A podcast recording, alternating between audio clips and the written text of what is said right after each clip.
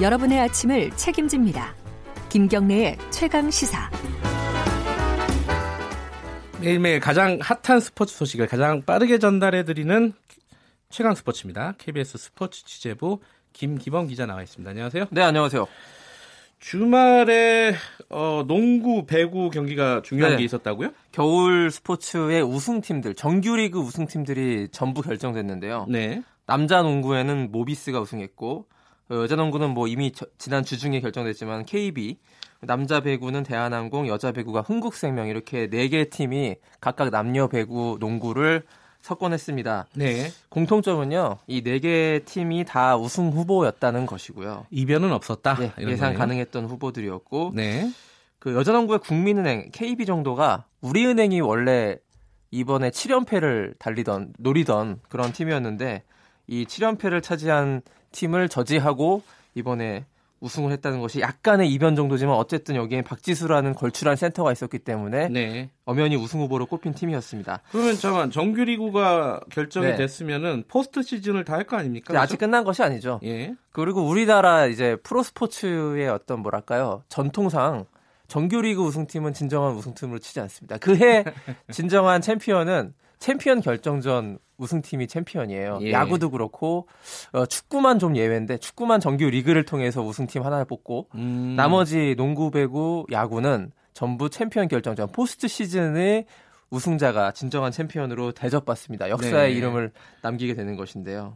사람들이 그 그걸 좋아하는 거예요. 토너먼트를 좋아하는 거예요. 그렇죠. 이게 약간 그 전통이 미국식 스포츠냐, 예. 유럽식 스포츠냐에 따라 갈리는 건데요. 아, 그 유럽은 차이군요. 유럽은 정규 리그를 굉장히 신성시하죠. 예. 그런 토너먼트 방식으로 우승 플레이오프나 이런 거를 하지 음. 않고 그냥 그 리그 자체를 존중해 주는데 예. 북미 스포츠는 전부 그 북미 4대 스포츠라고 하는 아이스하키까지 이 플레이오프를 거쳐서 우승팀을 가리는 그 예. 방식을 고수했고 우리나라가 이제 미국 방식을 많이 따르다 보니까 이렇게 역사적인. 사회적인 맥락이 있겠네요. 네, 네, 그렇습니다. 근데 이게 반드시 이제 포스트 시즌 우승팀이 최고라는 등식이 예. 옳다고 보지는 않거든요. 그렇죠. 정규리그 꾸준하게 수개월 동안 잘한 팀이 더 대접받는 것도 말이 되거든요. 음. 어떻게 보는가의 관점의 예. 차이인 것 예. 같습니다. 어쨌든 그 포스트 시즌은 언제 시작이 당장? 이번 주 목요일부터 이 남녀 배구 그리고 여자 농구 플레이오프가 시작되고요. 네. 남자 농구 같은 경우에는 조금 더 그 정규리그를 치른 다음에 음. 이 3월 말부터 시작이 됩니다. 네.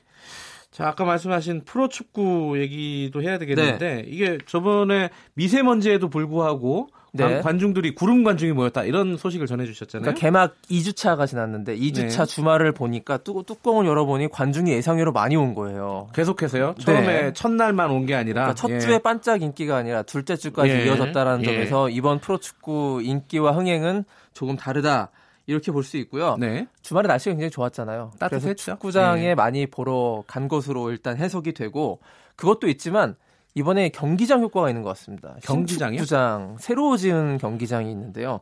대구 FC가 새로 지은 경기장에서 매진 사례를 지난 주말에 기록을 했는데 네. 12,000석이 매진됐습니다. 조금 작네요. 네, 작게 지었어요. 일부러. 음. 그 여기에 응원하는 모습이 굉장히 좀 신선했는데 관중석 바닥을 알루미늄으로 만들었다고 하는데요. 거기서 이제 발구르기를 하면은 굉장히 큰 소음이 발생합니다. 이게 약간의 응원 효과. 아 일부러 그렇게 만든 예, 거군요. 그렇게 응원 효과 일체감을 주기 어. 위해서 만들었다고 하는데 하여튼 여러 가지 좀 화제가 돼 가지고 예. 어 좋았고요.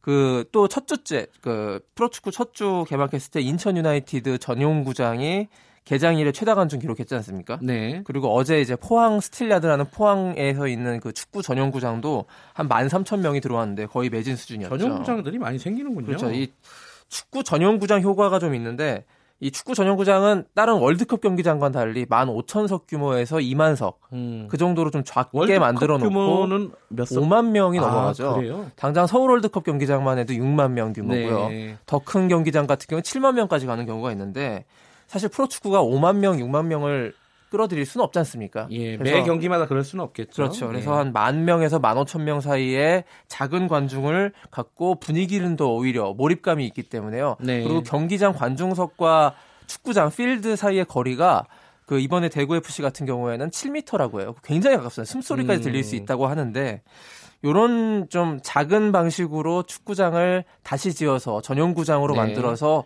프로축구가 자리를 잡고 있는 것 같습니다. 네, 축구 대표팀 명단을 오늘 발표한다고요? 네. 오늘 11시에 벤투 감독이 축구협회 회관에서 발표를 하는데요. 한 가지 큰 관심사가 있습니다. 네. 그 슛돌이 이강인 선수가 이번에 축구 대표팀 명단에 발표될 것이냐 안 될 것이냐. 요게 이강인 굉장히 선수가 큰 지금 어디 저 해외에 있죠? 스페인 발렌시아에서 예. 지금 1군 무대에서 뛰고 있는데요. 예. 그 여기서 뽑히면은 역대 최연소 발탁 3위가 되는 거예요. 3위요. 18살 31일 만에 발탁인데 예. 1위는 아닙니다. 예전에 이제 김판근, 예.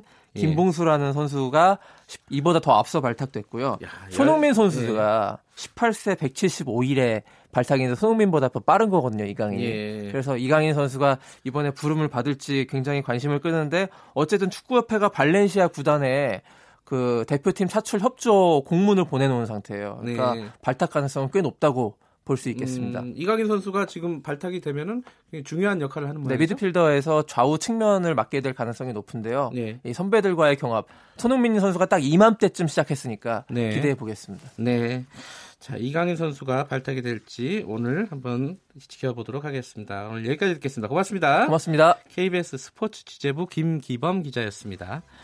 KBS 일라디오 김경래 최강시사 1부는 여기까지 하겠습니다. 2부에서는요.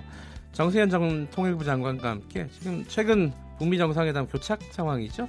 어떻게 돌아가고 있는지 어, 좀 자세히 좀 짚어보겠습니다. 2부에 혹시 전두환 전 대통령이 무슨 말을 할지 모르겠네요. 그런 말을 하게 되면 한번 연결해 보도록 하고요. 자, 김경래 최강시사 뉴스 듣고 잠시 후에 돌아오겠습니다.